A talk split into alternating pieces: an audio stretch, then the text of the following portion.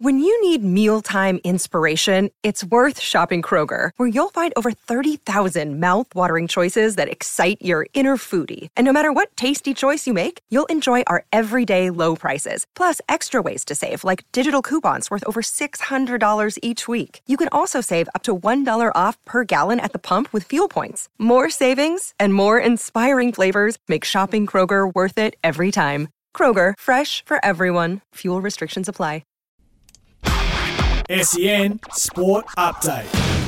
This is SEN Sports News Bite. Here's what's making news around the sporting world thanks to carsales. Unique insights and exclusive perks with carsales for owners.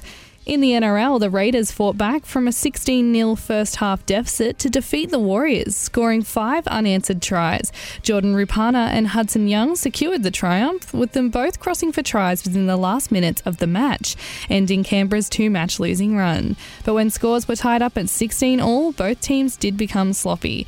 The game did end with Raiders on 28 and 16 for the Warriors. Latrell Mitchell is facing a suspension ahead of the NRL final series after the South Sydney fullback was sent to the sin bin in the Rabbitohs' 54 12 defeat of the Roosters. Mitchell's high shot on Joey Manu in the second half left the Roosters centre with potentially season ending facial injuries. Mitchell could miss at least the first three weeks of finals if handed a Grade 2 dangerous contact charge. And Canterbury's Lachlan Lewis has been stood down from playing while under investigation for allegedly placing a sound speaker provided by the NRL up for sale online. The NRL Integrity Unit is looking into the incident as Lewis is currently off contract and will now be replaced in the Bulldogs clash with Manly.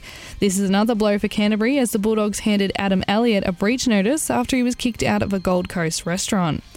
At the Paralympics, cyclist Amanda Reid has won Australia's seventh gold medal of the Tokyo Paralympics with the victory in the women's C13 500 metres time trial. The reigning world champion broke her world record for the C2 classification, setting a new time of 38.487 seconds.